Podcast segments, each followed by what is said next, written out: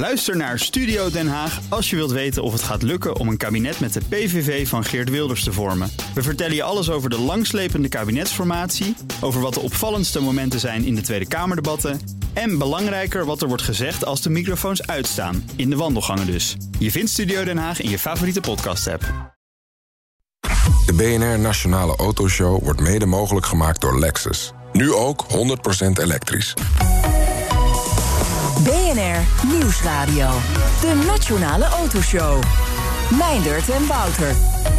Maserati, Wouter. Ja, ze zijn... Back on track. Ze zijn terug. Ja, het, het was wel een gekke auto. Want het is, het is een, en Maserati heeft niet een historie met dit soort Nee. auto's. Nee, het, de, de wederopstanding wordt het ook wel genoemd hè, met de MC20. Een Ja. gloednieuwe supercar. Ik heb het filmpje gezien. Ja, De motor komt van Outer Space. ja Dat is een nieuwe, nieuwe V6. Ja, ja. Heel Oh, bijzonder nieuw, nieuw, nieuw. Ja. Ja, als je Oh, nou goed ja. zoekt, dan kan je wel dwarsverbanden vinden met eh Ferrari-motoren en Alfa Romeo-motoren. Ja. Maar goed, eh, we gingen het ook Kan hebben eigenlijk over... zelf rijden? Eh, nee, Oh. Eh, dat denk ik niet. En dat wil je denk ik ook niet. Want, ja, dat- maar het zou wel jammer zijn, leuk zijn, want dan ja, kan TomTom daarbij helpen. Want die Nou. hebben ni- belangrijke nieuwe software ontwikkeld. Niet zomaar software, maar belangrijke nieuwe software voor autonoom rijden. Eh, nee, zeker blijven luisteren, want dit, dit is Ja. de doorbraak. Ja. Dit is de doorbraak. Nu gaat het komen. Precies. En eh, we hebben een rijimpressie. En eh, Wouter, die mocht eh, weer eens met een enorm ding op pad. Ja. De vernieuwde Bentley Bentayga.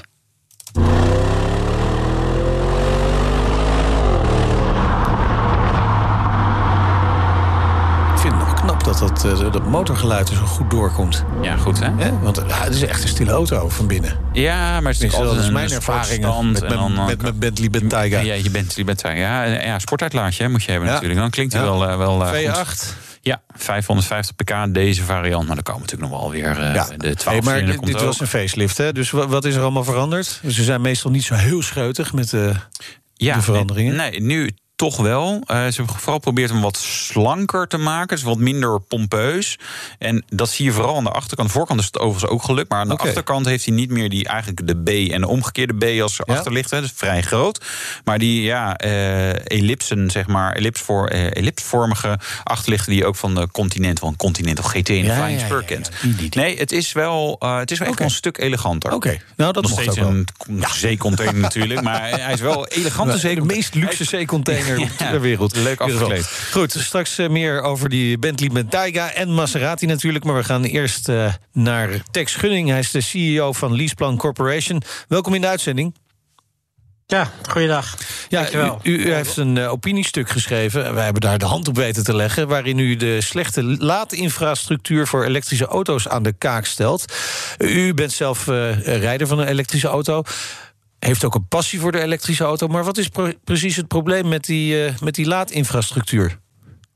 Nou, ik heb geen elektrische auto. Oh. En dat komt omdat het, het laden in Amsterdam eh, bijna onmogelijk is geworden. U heeft hem Eh, weggedaan. En dat heb ik. Nou, nee, ik heb nog steeds. eh, ik rijd nog steeds die sponsor die jullie vandaag hebben. Oh ja. Ehm, zo. Maar eh, nee, wat, wat gebeurt er in Amsterdam? Ten eerste zijn er veel te weinig laadstations. Eh, maar wat er ook gebeurt is dat mensen hun auto daar gewoon dagenlang laten staan als het Ja. moet. En in deze Ja. vakantieperiode zag je gewoon mensen die weg waren met een vliegtuig. Die hebben gewoon die auto daar drie weken laten staan. Ja. Nou, de- dus als je je auto wil laden, dan ben je gewoon uren of uren. Je bent soms eh, straten aan het zoeken naar een laadstation, dat is één. En als je al geen vergunning hebt, dan moet je dus daar je auto neerzetten. En dan moet je acht uur parkeergeld betalen om te gaan laden. ja. Maar ik, Ja, dat ik, is, dus, dus dat werkt gewoon niet. ik, ik, ik las het stuk en toen... Ik, ik had wel zoiets ja, Amsterdam. Eh, jullie, ja, hier is hier een GroenLinks eh, burgemeester. Dus ja, gewoon sowieso niet met... De, als, je, als je wil autorijden, moet je gewoon niet in Amsterdam wonen, werken, winkelen. Dan moet je gewoon ergens anders zeggen. Ja, ja, je moet hier fietsen of zo. Dus dat, dat, dat is toch wel een beetje inherent, denk ik, ook aan, aan een stad als, als Amsterdam. Gewoon, ja, auto, ja, dat is gewoon niet handig hier. Nee, goed, dat begrijp ik. Hè. Maar als, als je dan al links bent hè, en, en inderdaad voor climate change eh, wil bijdragen, laten, laten we dan in godsnaam ook een infrastructuur inleggen die werkt. En die Ja. werkt nu niet. Er zijn Ja. te weinig palen. Ja. Ja, Het, het managen van die palen gaat niet goed. Mensen Nee. kunnen gewoon hele dagen hun auto laten staan. ja. En, eh, en dat helpt ook niet. Maar is dit dan een speciaal een Amsterdams probleem? Of heeft u dit ook wel ervaren of gezien in eh, bijvoorbeeld Rotterdam? Nee, ik denk in alle grote steden is dit een groot probleem aan het worden. Hè, dat, die, eh, dat die infrastructuur gewoon niet werkt. Nee. En die werkt niet omdat de hele software rondom het laden, de plaats niet, niet werkt. Te weinig stations er zijn natuurlijk. Um, en uh, omdat uh, uiteindelijk mensen daar gewoon gaan vrij parkeren. in plaats van dat ze daar aan het laden zijn. Nou, en daarbij komt natuurlijk ook dat die accupakketten steeds groter worden. Want we willen steeds verder rijden met onze elektrische auto. Uh, ja, dan duurt het ook wat langer voordat die geladen is. Ja, maar het duurt geen drie weken. Nee, dat is waar. Wat, je nu, wat je nu ziet in Amsterdam is dat op vrijdagavond parkeren ja. mensen hun auto daar. En de maandagochtend gaan ze ermee weg. Ja. En als we op vakantie gaan met een vliegtuig, laten ze de auto daar gewoon drie weken staan. Ja. En er zijn gewoon veel te weinig laadpalen. Hè. Dus er moet gewoon iets aan gebeuren. Wij willen die EV heel hard pushen. Wij kunnen dat ook. We kunnen veel meer auto's op de weg zetten. We zetten er nu al 40.000 per jaar op de weg EV's. Dat kan nog veel en veel sneller gaan. Maar dan moet de overheid natuurlijk wel meewerken. Die moet wel zorgen dat die infrastructuur ligt. Ja, maar, maar, dat is het punt wat ik wilde maken. Ja, nou, dat is wel overgekomen toch? Maar eh, aan de andere kant, aan de ene kant denk ik ja. Aan de andere kant denk ik, nou ja, weet je, Nederland is best wel oké. Ik was uh, uh, een maandje geleden in Italië en daar dacht ik van, nou, laadpalen, laadpalen. Ik zie er eigenlijk nul. Ja, heel af en toe op de ja. snelweg opeens een, een, een, een snellaadding. Dus denk ik, ja, nou, in Nederland is het al best redelijk. Of nou ja, vindt u van die zelfgenoegzaamheid is ook het probleem. Hè? Want wij kunnen natuurlijk nog sneller zijn met z'n allen. Ik ben het met je eens dat in andere landen het helemaal belazerd is. Uh, we hebben daar ook grote problemen, want wij, wij pushen dus die EV's ook intern. Ja. Uh, met onze eigen mensen. En als die, ja, daar hebben we hetzelfde probleem. Die zeggen, als de infrastructuur er niet is, dan, uh, dan het spijt me. Maar dan zal ik toch gewoon een, een benzineauto moeten rijden. Ja. Is er ook een voorbeeld van een land waar het wel goed gaat, bijvoorbeeld? Hè? Want Liespan is natuurlijk over de hele wereld zo'n beetje actief. Ik denk dan ja. bijvoorbeeld aan Noorwegen, waar de elektrische auto al ruim baan heeft gekregen. Is het daar niet beter geregeld? Ja, ik denk dat het in Noorwegen een van de beste landen is waar het geregeld is. Maar daar zie je dus ook dat de overheid daar een hele actieve rol vervult. En dat is natuurlijk ook het, het pleidooi wat we, wat we hebben: dat de overheid echt een rol moet vervullen. He, zij staan zelf allemaal voor de climate change agenda. Nou, werk daar dan aan. He, wij willen best uh, zorgen dat iedereen EV's gaat rijden. Maar dan moet je die infrastructuur natuurlijk wel faciliteren. En dat gebeurt niet. En ja. dat is eigenlijk de, de, de cry die we hebben. Maar Noorwegen is een heel groot land met slechts 5 miljoen inwoners. Ik zag gisteren ja. toevallig een documentaire over Noorwegen. En ze hebben heel veel olieinkomsten, dus ze kunnen betalen. Ja, dus dat is gratis elektriciteit ongeveer. Ja, ja, ja, witte, de, de, de, het witte goud. Je witte, ja, is, is, de, is, is de Noorse situatie één op één te vertalen op, op, op Nederland of laat staan andere landen? Ik denk dat dat toch ook wel lastig is. Qua nou, betaalbaarheid kijk, en. We, het, het, begint natuurlijk allemaal dat we gecommitteerd moeten zijn naar de klimaatagenda. Daar ja. begint het verhaal. Uh, en je kan niet aan de ene kant allerlei mooie verhalen houden dat klimaat, uh, de klimaatagenda belangrijk is. En dan niet uiteindelijk doorpakken op een simpel issue, hè, als een infrastructuur creëren voor uh, elektrische auto's. Nee, Zo simpel. Dus het punt is dat de overheid zich hier veel harder mee moet gaan bemoeien. Die moeten daarin gaan investeren. En in Amsterdam moet dat zeker ja. ook gebeuren. Want ook in Amsterdam wil je natuurlijk clean air hebben met z'n allen. Ja. Nou is hier wel vaker voor gewaarschuwd... Hè, dat het uh, aanleggen van die laadpalen veel te langzaam gaat... om die doelen allemaal te halen. Wat zou de overheid nou wat u betreft concreet moeten doen? Want ja, u legt uh, de taak bij die overheid. Maar wat moeten ze dan doen? Nou, ze, ze, moeten zich realiseren dat ten eerste dat die hele EV-ontwikkeling, elektrificering, gewoon niet kan plaatsvinden als er geen infrastructuur is. -hmm. Dus het is een kwestie van dan gaan meten, en wij zijn bereid daar mee te, mee te helpen, van hoe snel kunnen we die elektrificering, hè, die transitie maken met, uh, met transport. Realiseer je dat transport verantwoordelijk is voor 20% van de CO2-emissies in de wereld. Hè, dus het is echt wel significant dat hier, is, dat hier iets gaat gebeuren. En dan zou je als overheid echt gewoon zeggen: oké, okay, we gaan daar subsidies aan tegenaan gooien. We gooien er geld opzij. Uh, om uiteindelijk die infrastructuur te creëren. Ja, maar en wat doet Leaseplan zelf op dat vlak? Hè? Want je kunt de overheid financieel ja. adviseren, maar je kunt natuurlijk zelf ook actie ondernemen. Ja, in de, in, de, in de publieke sfeer hier in, in de steden is dat moeilijk. Mm, Als je mensen dus zeg maar in, in een wijk, een woonwijk wonen waar ze zeg maar een, een auto uh, kunnen neerzetten, daar doen we het zelf. Hè. Dus ja. wij zorgen dat die laadpaal er komt. We hebben ook een, de software daarvoor, omdat mensen dat zeg maar laden midden in de nacht en uh, uiteindelijk energie kunnen afnemen en energie kunnen teruggeven. Hè, zodat dat helemaal geoptimaliseerd wordt voor ze. Dus die laadpalen kunnen wij absoluut leveren. Maar in de binnensteden lukt dat gewoon nee. niet. En daar, is en daar zit je met zoveel vergunningen. Ja. Ja. Um, dat, dat, is niet het enige probleem van, van uw sector. Want ook de coronacrisis raakt natuurlijk de, de lease-sector. In, in welke mate heeft de leaseplan er, er last van? Nou, de, ja, wat, wat gebeurde er natuurlijk? Ten eerste reden er helemaal niemand. Uh, Dus dat zorgde ervoor dat er ook niet veel hoefde te gebeuren. Nee. Maar uh, de garages waren natuurlijk allemaal gesloten en de fabrikanten hebben geen auto's afgeleverd. dus wij hebben een enorme berg zeg maar uitgestelde vervangingen. En dat loopt echt wereldwijd loopt dat in de 200.000, 300.000 auto's bijna. omdat er geen auto's waren. Nee. Dus dat begint nu op gang te komen, die, die fabrieken. Maar daar kan je iets bij voorstellen. Dat heeft hele lange supply chains erachter zitten van andere fabrieken. Uh, die dat moeten aanleveren. Dus het begint nu weer op gang te komen. Je ziet dat de tweedehands automarkt weer goed aantrekt. Uh, ik denk dat dat mede te maken heeft omdat mensen niet uh, allemaal met het publieke transport willen gaan. -hmm. En je ziet nu dat die fabrikanten inderdaad in auto's beginnen te leveren. Maar het gaat heel mondjesmaat. He, dus onze klanten hebben we echt gezegd: joh, wees even geduld, want we hebben de auto's gewoon niet. We willen ze wel vervangen. Maar dat lukt op het ogenblik niet uh, gemakkelijk. Nee. En hoe, hoe, wat is het vooruitzicht? Want, de fabrieken die gaan op een gegeven moment draaien. Maar we weten ook wel van, nou ja, er gaan natuurlijk ook een hoop. Hè, wel wat mensen hun baan verliezen. De economie heeft het zwaar. Dus wat, wat is het vooruitzicht voor leaseplan uh, en of de lease sector in het algemeen? Ja, nou, dat, dat, dat, is een gemengd plaatje, denk ik. je, je, wij, zeggen altijd hè, dat die, die, die subscription economy, hè, dus de abonnementen-economie, die gaat natuurlijk keihard omhoog. Ja. Dus je ziet wel dat meer en meer mensen echt een leaseauto willen hebben. Die willen niet meer een heel bak geld neerleggen om een auto te kopen, met alle risico's van dien. Dus aan de ene kant is er een enorme groei gaande.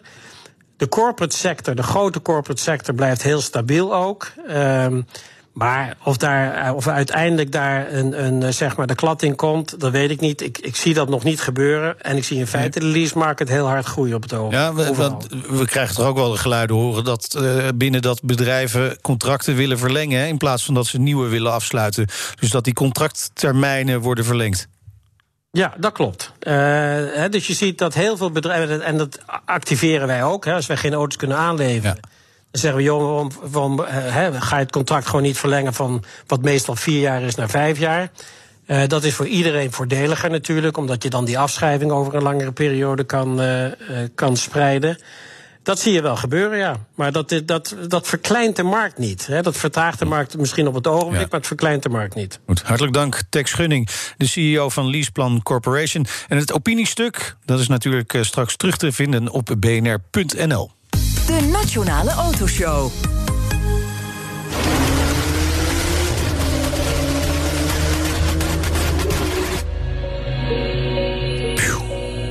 Ja, toen stond hij daar in vol ornaat. In ene keer. Ja, mooi hè? Ja, zo'n uh, zo wel een showtje van gemaakt. Ja, oh, ik bedoelde eigenlijk die auto. De Maserati MC20 zag deze week het levenslicht. Te gast Arjen van Beek, uh, directeur van Lauwman Exclusive... en dealer van Maserati natuurlijk. Welkom, fijn dat je er bent. Graag gedaan, dankjewel. Ja, uh, pers spreekt van de comeback... of de wederopstanding van Maserati. Zie je dat ook wel zo? Ja, ik vind dat wat groot. Ik bedoel, natuurlijk, Maserati is voor ons nooit weg geweest. Nee. Het is natuurlijk dagelijkse business. Uh, maar het is ook geen geheim dat wij sinds, wat is het, 2016 hebben de Levante gekregen. En daarna ja. is het natuurlijk redelijk stil, stil geweest. Ja. Ja. Weliswaar upgrades gehad, uh, wat voor andere merken ook gebeurt. En ook bij Maserati. Maar dit is uh, het eerste volledig nieuwe model weer. En best een hele mooie stap, want als je echt teruggaat in de tijd, dan is het de MC12 en dan praten we over 2005. En dus uh, 15 jaar naar die mooie ja. gebeurtenis. Maar uh, MC20, een hele mooie stap. Uh, als we toch naar de MC12 kijken, ik bedoel, dan kunnen we ook kijken wat er gebeurt met dit soort auto's, voor dit soort merken. Met name waardeontwikkeling. Het zijn bijzondere projecten. Dus ja. ja, zeker de moeite waard om te komen kijken en in te stappen. Misschien moeten we even voor de luisteraars, niet iedereen zal uh, de MC20 al hebben bekeken. Wat, wat, wat is het voor auto? Uh, kan je hem kort even kenschetsen? Uh, een mid-engine sportscar. Yeah. met een zescilinder motor, 630 pk. Yeah. 2,9 tot de 100, geloof 8,8 tot de 200. Uh, in, in het ware DNA Redelijk van Maserati. Snel, ja. Dus uh, wel degelijk uh, ook mooi design, mooi gedaan. geen, niet te veel ja, afleidende designkenmerken. Dat had de MC12 wel een beetje, hè? Ja, maar de NC12 was natuurlijk anders gebaseerd. Hè. Die had natuurlijk een andere achtergrond. En de MC20 past veel meer in de huidige tijd. Ja. Ehm, de, de, de, huidige tijd biedt natuurlijk ook andere mogelijkheden voor de ontwikkeling. En dat zie je in deze auto ook terug. Ja. Maar ik vind wel, er zit wel een soort, soort disconnect zeg maar, tussen al die, die dingen bij. We hebben de MC12 2005. Daarna was het nieuws de Ghibli's, een mooie sedan. De Quattroporter, maar minder geluk. Levante, dat is ook wel een leuke auto. en, dan Komt, en dan komt er opeens een sportauto hè, met een middenmotor. Dus nou ja, denk maar even Ferrari, McLaren, Lamborghini, zeg maar zo'n soort Super auto. Sportscar. Super sportscar. Ja, die hadden ze hiervoor niet. Uh, dus dat is best wel een, een uh, gek dat hij dat dan opeens er staat. Ja, uh, misschien voor de mensen die Maserati minder goed kennen dat dat gek is. Aan de andere kant, het ware DNA van Maserati komt echt uit, uit die tijd, uit de wereld van de sportauto's, de raceauto's. Daar ligt natuurlijk wel de hele historie van het merk. en dat onderschrijven ze nog eens een keer met het brengen van een dergelijke auto als de MC20. en het is voor een merk als Maserati bevestigd dat ook waar het merk voor staat. Het staat wel degelijk voor sportiviteit, voor ja. schoonheid, voor mooi design uh, en snelheid. Uh, ja. En dat zit ook wel, want jij benoemt wel een Ghibli. Het is een sportsedan. Dat wil ja. zeggen dat hij wel degelijk in zijn DNA. En ja, jij kijkt, jij kijkt er ook meteen vrolijk bij. Dus jij weet gewoon hoe het rijdt. Het rijdt fantastisch. Nee, het rijdt, het heel leuk. Nee, maar weet je, kijk, je wilt natuurlijk uh, vaak, dus zeg maar, hè, de, de huidige klanten dan een opvolger. Hè, dus die zeggen, nou, we hebben nu de nieuwe. Dus kom alsjeblieft je auto, hè, je Maserati MC19 zou je willen inruilen op de MC20. Ja, precies. En, en dus, maar dat die, dat is er ja. niet, hè? Dus het is wat. Nee, maar het is een beetje van de tijd. Hè? We zien uh, sportwagenmerken SUV's bouwen. Daar kunnen we hetzelfde verhaal op loslaten. Uiteindelijk is het gewoon een stuk marktontwikkeling. Een, ja. uh, een mogelijkheid die je hebt, ook als merk. Uh, en wellicht ook om meer te bevestigen waar je voor staat. En ik denk voor merkers Maserati dat het juist heel belangrijk is dat je laat zien dat je dit soort auto's kunt bouwen. En als je dat doet, dat je dan ook meteen een geweldig mooi product ja. neerzet. Maar ja, moeten we dan nu weer 15 jaar wachten op de volgende? Ja, dat weet je nooit. Nee. Dat is een hele mooie vraag. Als, ja. ik, uh, als ik daar antwoord op had. Want we weten allemaal hoe het gaat. We zien dit soort merken. Het zijn de kleinere merken. Ja. Die zien we ontwikkelingen uh, uh, ja, tonen van auto's. En dan is altijd de vraag: komt het, komt het niet? Nou, ook met deze introductie. Want het is natuurlijk het inluiden van veel meer. Hè, de MC20. Ik bedoel, ja. dat, dat hebben we allemaal gezien. er, er komen nog andere modellen ook aan. Dus de opvolgers van de modellen zoals we die vandaag de dag kennen, die komen ook. Ja, laten we zo even over dat toekomstplan van Maserati hebben. Want dat is wel interessant. Maar even, even toch nog naar deze MC20. Uh, de motor, er wordt behoorlijk gewichtig over gedaan. Hè? Maserati Nettuno. Wordt een baanbrekende, ja, gepatenteerde 630 pk sterke V6. Ja, dat halen we zo uit het persbericht. Ja, dat heb je keurig gelezen. MTC-technologie. Ja, ja, ja, maar het is natuurlijk de, de, sinds lange tijd weer een echte in-house ontwikkelde motor. Ja. Uh, dat maakt het ook zo bijzonder. Uh, iedereen weet dat de, de, samenwerking met Ferrari natuurlijk lang heeft geduurd. Ja. Uh, en de motoren die we vandaag de dag kennen, zijn daar ook in samenwerking met Maserati of met Ferrari altijd ontwikkeld. Ja. en dit is echt een stap. Je zegt meer... dat alsof dat iets slechts is. Ja, nee, nee, nee. met Ferrari ontwikkeld. Nou, wil liever zelf doen. Als je ah, het Formule 1 team in je achterhoofd hebt, dan ik, komen we daar iets bij voorstellen. We kunnen het erover hebben op dit moment. ja. nee, laten we niet flauw zijn. Het Ferrari is een waanzinnig merk. Ja, en dat heeft ook veel mensen natuurlijk ook wel tot Maserati aangetrokken. Ja. Want dat maakt het natuurlijk extra speciaal. Maar dat maakt deze stap ook weer. Ja. ja. En toch zou je ook kunnen zeggen van... nou ja, jongens, nu nog een nieuwe verbrandingsmotor. Maar daar heb jij ook een passend antwoord op, hè? Ja, want het uh, vervolg is er ook. We ja. weten ook dat er een, uh, een volledig elektrisch aangedreven MC20 ja. gaat komen. Dus Maserati sluit zeker zijn ogen okay. niet. En daarbij, we horen net een uitgebreide discussie over laadstructuur. Maserati is er ook, en ik denk dat veel meer merken dat zullen doen...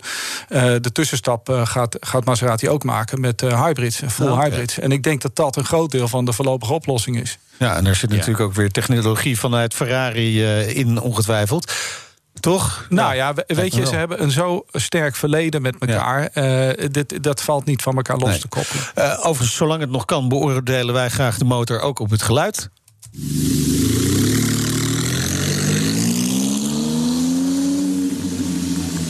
Ik denk dat er nog meer dit, in zit. Ja, He? nee, dit heb jij.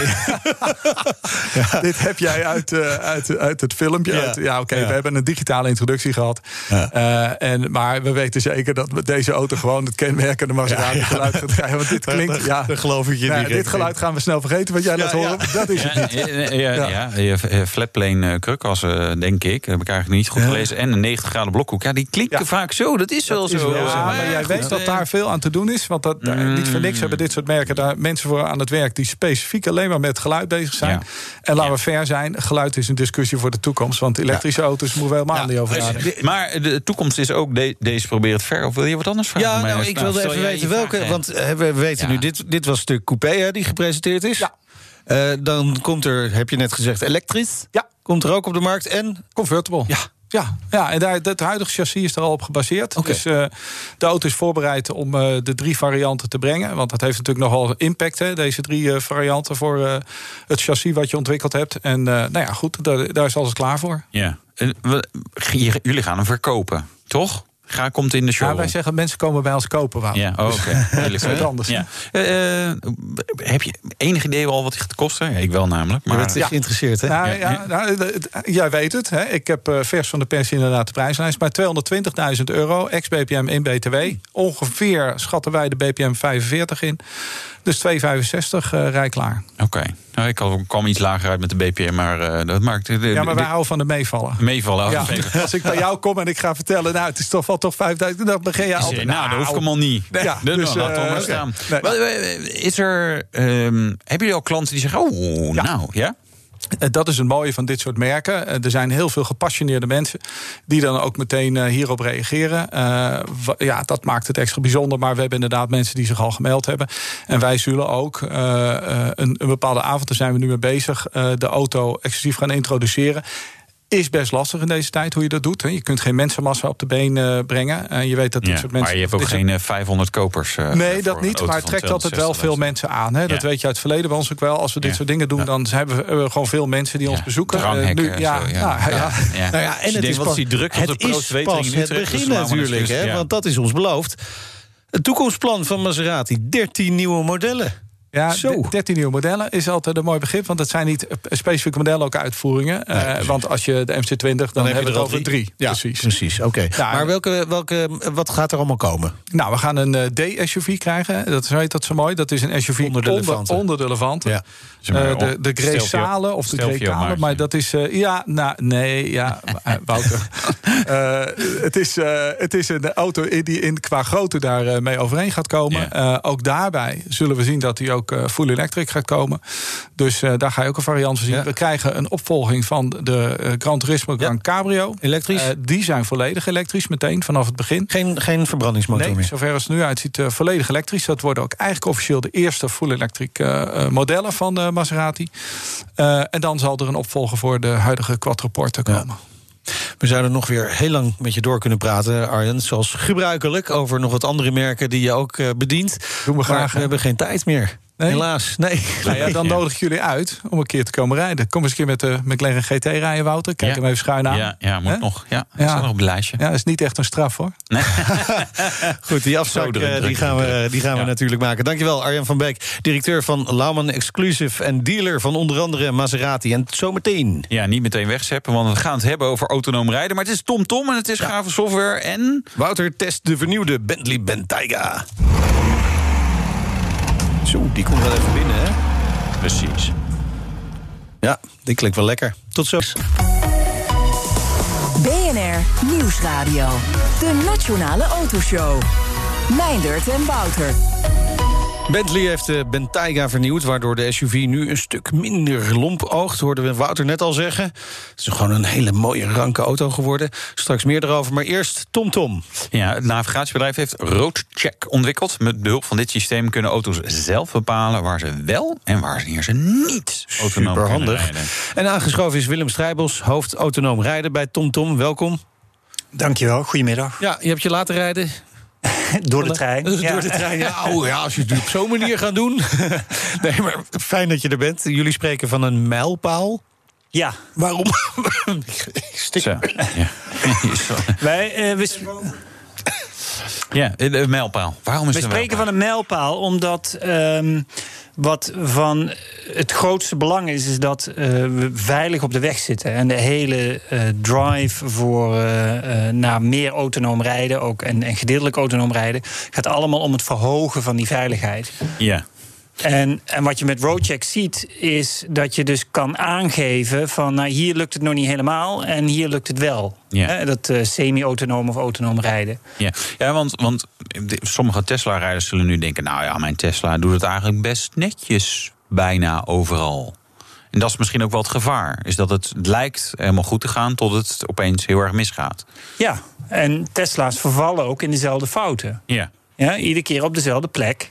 En dat is precies wat Roadcheck eh, kan oplossen. Want die zegt dan, ja, op die plek lukt het gewoon nog niet goed. Gaan Nee. we onderzoeken. Misschien werken we software update later en over een maand werkt het wel. Ja. Maar voor nu zetten we het daar even uit. Kun je het niet eh, inschakelen. Nee. Nou, net als Maserati ben ik terug van weg geweest. Jee. Gelukkig. Maar wat voor situaties grijpt die software dan in?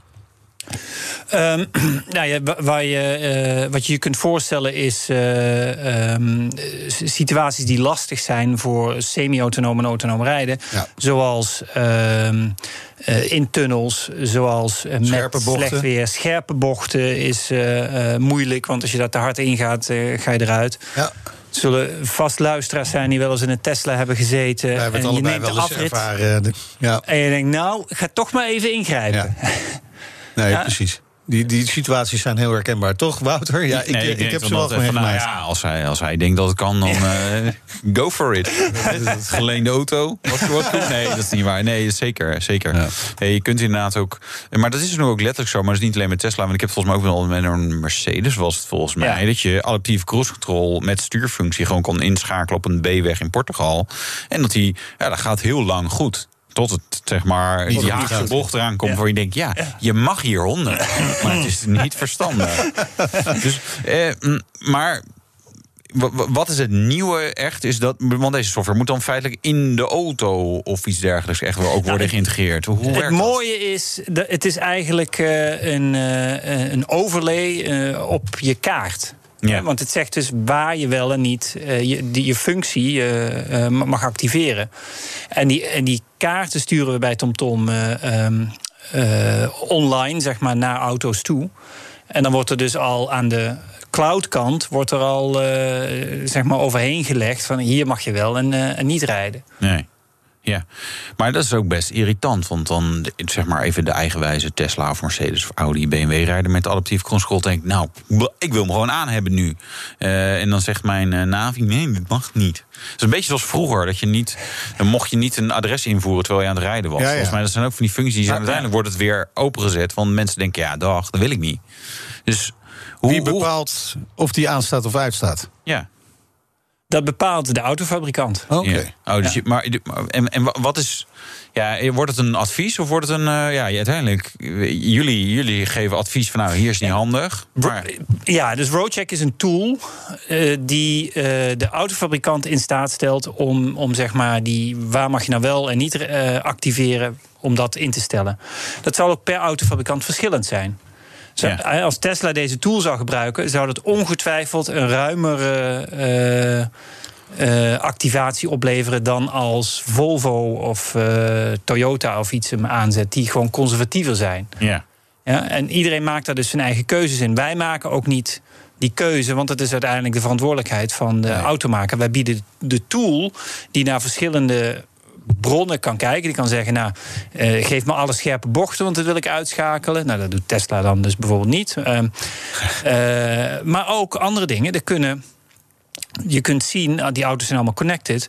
Hey, op dit punt grijpt elke auto die langskomt, grijpt in. De bestuurder grijpt in. Ja. Ja, dus daar ga, daar ga ik het gewoon uitzetten, want het werkt daar blijkbaar Maar niet. hoe, weten jullie dat? Hoe weten we dat? welke, Nee, welke die, die data zijn, is dat gebaseerd? Die auto's die hebben dat systeem aan. Hè, een een eh, semi-autonoom systeem op het moment. Hè. Hou maar even Tesla in gedachten.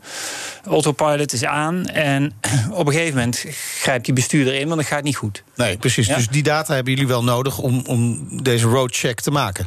Ja, dus dat gaat naar Tesla, in het geval van een Tesla. En, eh, eh, en die zouden dat dan in kunnen stellen in hun. Van, Ja, eh, nou, daar willen we het niet activeren. Ja, oké. dus dat is eh, eh, vanuit jullie nog niet vooraf ingevoerd. Nee. Oké. En, en op hoeveel wegen is dit gebaseerd? Hè? Want je moet al die wegen eh, moet je gaan plotten daarvoor. Natuurlijk hebben jullie al die wegenkaarten, Ja, dat, begrijp ik. Maar, Ja, ja, ze hebben het allemaal al. Ja, Ja. Zouden ze Ja, dat mooi. hebben? Denk Zit je dat een klein kastje en heb je de hele atlas en wereldbol. Ja. Ja. Maar hoeveel, hoeveel, ja, hoeveel kilometer zit daarin? De, eh, dus als je naar al onze kaarten kijkt, eh, dat is meer dan 60 miljoen eh, kilometer Ja. over de hele wereld. En als je dan specifiek kijkt naar kaarten ehm, waar, waar je gedeeltelijk autonoom mee kan rijden, dan is het ongeveer 5 miljoen kilometer. 5 miljoen van de Ja. 60 miljoen Ja. is aangegeven als veilig om. Nou, nee, daar, daar worden over het algemeen die functies ondersteund door een kaart. Oké, ja.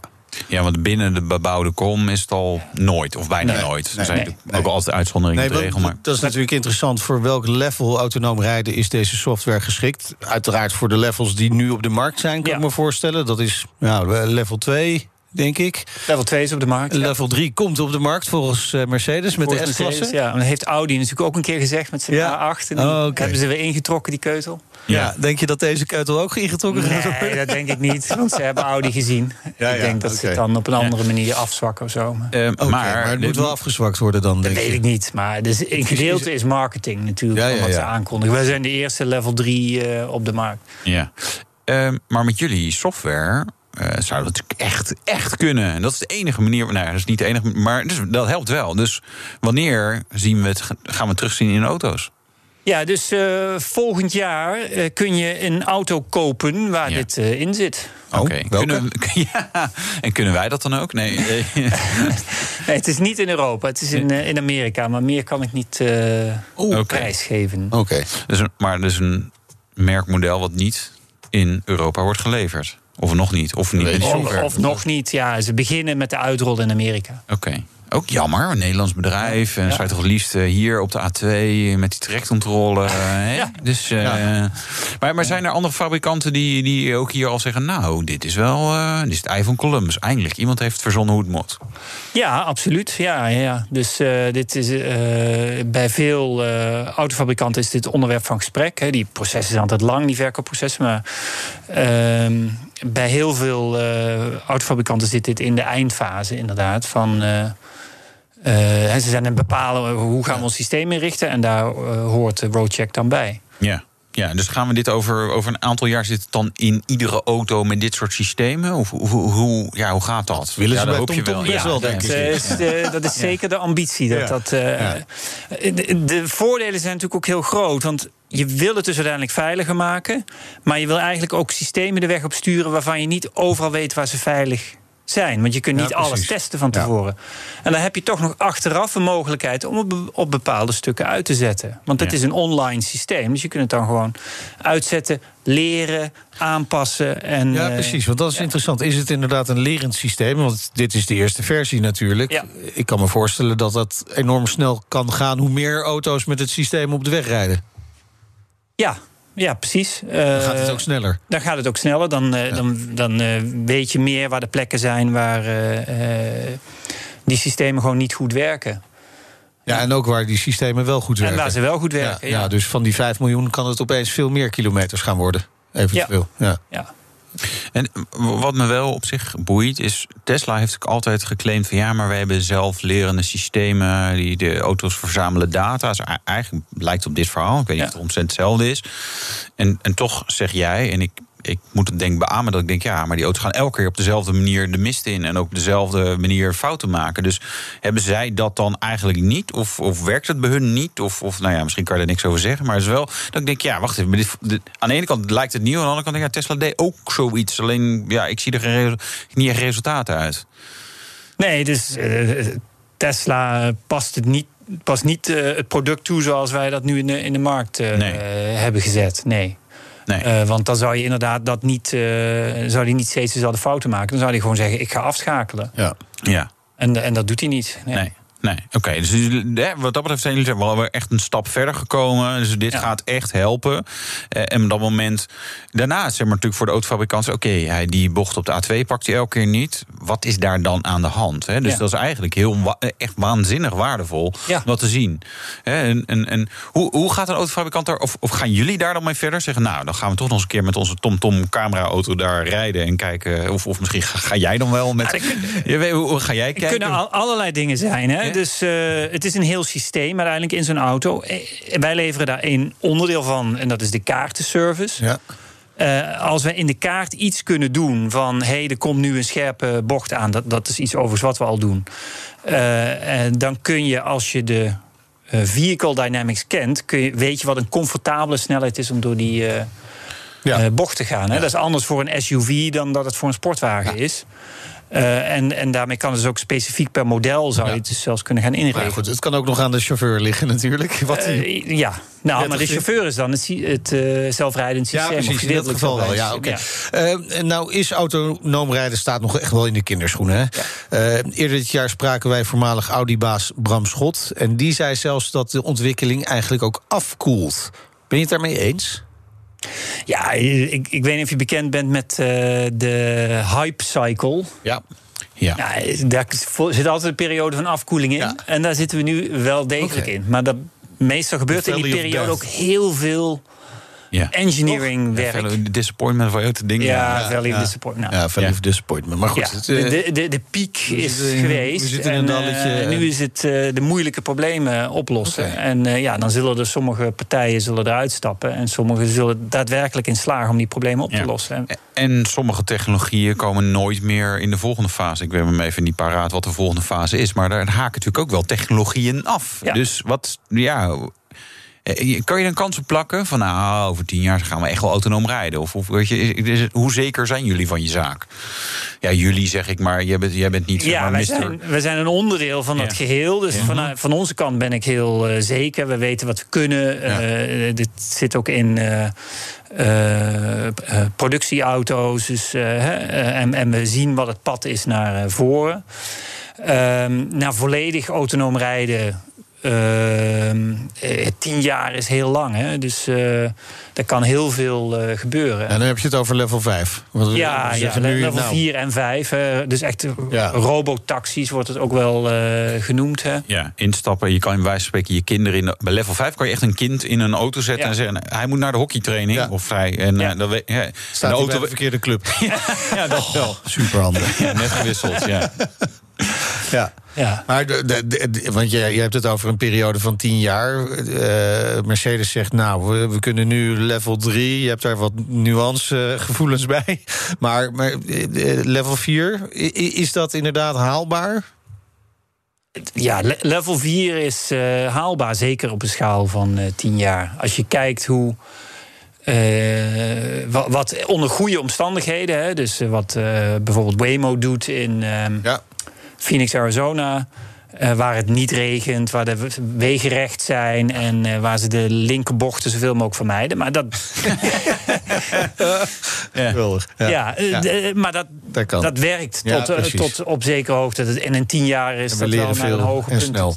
Ja. Ja. Dankjewel. Dus Willem Strijbos. Je kan jezelf autonoom laten vervoeren als je maar nooit linksaf hoeft te slaan. Ja, en ergens eh, in Arizona gaat rijden. Ja. Dankjewel, Willem Strijbos, hoofd autonoom rijden bij TomTom. De Nationale Autoshow. Ja, we gaan even naar wat eh, nieuws, Wouter. En zullen we eens beginnen met eh, iets wat ook elektrisch wordt aangedreven: de Lucid Air. Ja, ja laat, ik hoop dat het geen luchtfietserij is hè, met die naam. Eh, Ja, eh, grote elektrische auto. Ja, hoe, hoeveel pk is, is genoeg en hoeveel range is genoeg? Nou, meer is altijd beter. Dus 1080 pk, 832 kilometer range. Eh, ja, ultiem eh, Tesla-killer. Zit Ja. er wel eigenlijk wel weer boven qua segment. Hoewel een Model S eigenlijk ook best vrij fors is. Eh, maar het zal ook wel duurder worden. Ja, ik, ik, ik, we, we horen er al heel lang heel veel voor. Ik heb zoiets van, nou, ik zie Eerst het wel als, eh, als het zover Ja. is. Ja. Eh, maar dat is een beetje met ja, veel elektrische auto's... die zeker hoe wilder de specificaties... hoe minder snel ze uiteindelijk echt op Ja. de markt komen. Het klinkt allemaal een beetje als marketing. eh. Maar Ja. goed, we blijven wel even bij het stekkernieuws. Land. Rover Defender krijgt er ook een. aan de stekker. Goed nieuws voor Nederland, heel goed nieuws. Want dat betekent gewoon dat hij een stuk goedkoper is. Maar laat ik eerst even de specificaties eh, behandelen. Want die goedkoper, nou, ik ben al afgegaan, want ik wil geen laffe Defender. Het is ook, ook meteen de sterkste Defender. Want je krijgt een 2 liter benzinemotor, 300 pk. Oh, elektromotor. 143 pk, eh, systeemvermogen 404 pk. Nou, dat is voor een Defender echt, echt ja, lekker. Eh, ik zou niet, niet zeggen genoeg, want meer is altijd beter. Ehm, maar goed, dat, ja, dat is een plug-in hybrid, dus laag CO2-uitstoot. Hij heeft ook een accupakket en je kan elektrisch rijden. Maar het belangrijkste is, is dat hij gewoon vriendelijker geprijsd is. Dus hij zit iets boven de 80.000 euro instapprijs. Nou, Dat is gewoon een fors ja, stuk de moeite, moeite waard voor de Nederlandse markt. Ja. Dus eh, inderdaad. Dan nog even Seb Vettel. Hè? Ja. Gaat eh, van Ferrari naar Aston Martin. Ja, en dat is niet het Aston Martin waar zeg maar hè, onze, onze Max nu rijdt. Hè, want het is de, de, Red heeft Bull Aston Martin. Racing powered by weet ik veel wie. maar Racing Point, hè? Racing Point, Ja, het is nu nog Racing Point, straks Aston Martin. Verwarrend allemaal. Ja. Ja. daar gaat hij racen. Ja, ik, ik denk voor hem wel een goede stap. Ferrari Nou gaat gewoon niet met de huidige Ferrari. Ja, Ga je gewoon een stap vooruit. ja, Ja. gek genoeg. Zullen we dit eruit knippen voor de herhaling? Dat, mensen, dat Ferrari dat niet terug kan luisteren? Want anders krijgen we weer ruzie met ze. Nee, ja, nee, maar het is natuurlijk wel Nee, zo. maar als het goed gaat met Ferrari, zullen we dat ook zeggen. Ja, ja, maar het, Het gaat nu gewoon niet zo goed. Nee, het gaat nu niet goed. En, en ik, ik, ja, je proeft natuurlijk ook een beetje bij eh, Sebastian Vettel. Die is daar wel klaar mee. Die vindt het gewoon. Dat, dat is ook niet leuk om, om zeg maar zo af te zakken. En dan nou ja, gaat ze nadagen nog slijten bij Aston Martin. Dat wil ik ook best. De rijimpressie. Ja, Wouter die mocht eh, de vernieuwde Bentley Bentayga testen. Ja, en hier is het resultaat. Nee, deze weer is niet elektrisch. Het is er toch gewoon nog niet zoveel in deze klasse. Eh, welkom aan boord van een nieuwe Bentley Bentayga. Dat is een, ja, een auto, kennen jullie natuurlijk wel, is al een tijdje op de markt. Sterker nog, 20.000 exemplaren wist de Bentley al te slijten. Best wel veel, daarmee zijn ze marktleider in hun segment. Niet helemaal scherp, ja, een beetje oeroes. Rolls-Royce Cullinan, een beetje dat soort auto's zou je als concurrent kunnen zien. Maar goed, hè, eh, die zijn al wat korter op de markt en nog duurder dan een eh, Bentley Bentayga. Dus ja, eh, wat zegt dat dan als je marktleider bent? Maar goed, kleinigheidje hou je toch. Ehm geüpdate nu. En denk ik wel een goede update. Styling-wise, Bentayga, altijd een beetje moeizaam. Hè? Best wel clunky, een beetje Tonka-achtig misschien. Ja, ik bedoel, wel gaaf en ik bedoel, absoluut een hele fijne auto. Maar dat was ook de feedback die klanten gaven aan Bentley. Van, nou, hij zou zeg maar, ietsje minder ja, lomp in your face. Weet ik veel hoe ze het precies hebben genoemd. Maar in ieder geval wat eleganter. En ja, hij zou eigenlijk iets kleiner moeten overkomen. Dus dat hebben ze gedaan. Ik denk dat het ook wel gelukt is. Wel grappig. Voorkant niet heel veel wijzigingen. De grill staat iets meer rechtop. Wat op zich zeg maar juist weer iets meer in your face is. Maar goed. eh, de lampen zijn ietsje verder uit elkaar geplaatst. Ietsje hoger ook. En eh, ja, het zit tegenwoordig een beetje dat kristalwerkachtig in. En het zijn matrix LED lampen. 82 LED's daarin. Het is echt ook echt technologie in dit soort auto's. Echt bizar. Maar de grootste wijziging eigenlijk achteraan eh, de achterlichten. Dat waren ja, zeg maar een B en dan een gespiegelde B eigenlijk. Een beetje groot. eh, wat dat betreft ook een beetje lomp. zeker. Ehm, en die zijn nu eigenlijk vervangen door de achterlichten zoals we die ook kennen van de Continental, GT, GTC, Flying Spur. Dus je hebt ja, van die ellipsvormige, best wel mooi vormgegeven achterlichten. Eh, het is ook een soort 3D-effect in, dus dat is eigenlijk best wel mooi gedaan. Eh, ja, en dat oogt gewoon ietsje gaver. En wat, ja, het, het oogt gewoon slanker. Ze hebben de kentekenplaat bijvoorbeeld ook naar beneden gehaald. Eh, nou, daar wordt de bumper aangepast. Nou, noem allemaal maar op. Hè. Dus al dat soort wijzigingen, vrij subtiel, stuk beter eh, zeg maar, eh, te hachelen. Ga het dorp uit. Hoppakee. Nee, het is nog steeds niet elektrisch.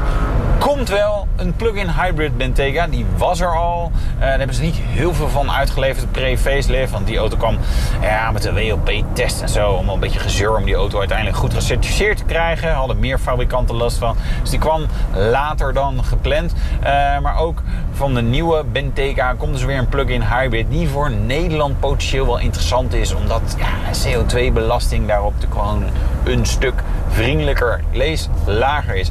Dit is de gewone V8. Er komt overigens ook nog een Speed. Dat is dan die 6 liter grote W12 met uh, uh, TSI. Nog geen specificatie bekend. De vorige liep al 305 km per uur. Deze V8 ja, is een beetje afzien. Slechts 290 km per uur. 4,5 seconden naar de 100. Want ja, hij heeft maar 550 pk en 720 Nm koppel. En ja, dat is echt belachelijk veel. Het is, het is, het is heerlijk snelle auto. Wat grappig is, ja, weet je, dit soort auto's kan bijna bijna alles. Ik moet zeggen, ik reed net in Duitsland een wat bochtigere weg. En dan merk je wel echt de massa. Hij is 2500 kilogram. En dan heb je er wel een beetje last van. Hij is een Continental, die ook al zwaar is.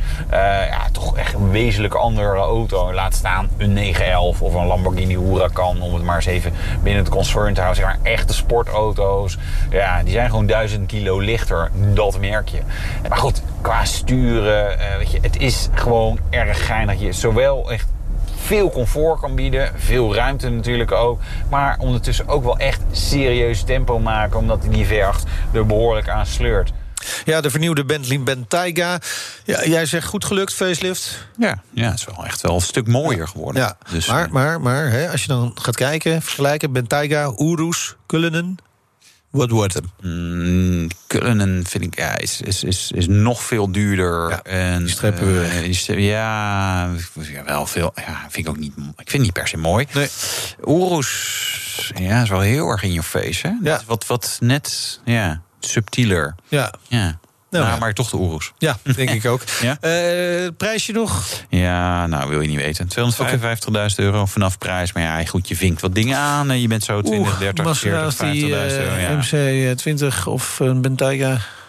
Ik, heb, ik heb meer aan een Bentayga. Ja, praktisch gezien. Ja. Je moet af en toe naar de Gamma of de Praxis. Of Ja, de precies. Ja. Maar ja, Ja. die eh, MC20 blijft misschien iets meer Ja. zijn waarde. Ja. Ja, ja lastig. Goed, dit was de Nationale Autoshow. Terugluisteren kan via de site, de app, Apple Podcast of Spotify. Ja, abonneren maar. En volg ons natuurlijk ook op alle socials en zo. Eh, mijn naam is Wouter Karsen. En ik ben Meijnerd Schut. Tot volgende week. De BNR Nationale Autoshow wordt mede mogelijk gemaakt door Lexus. Nu ook 100% elektrisch.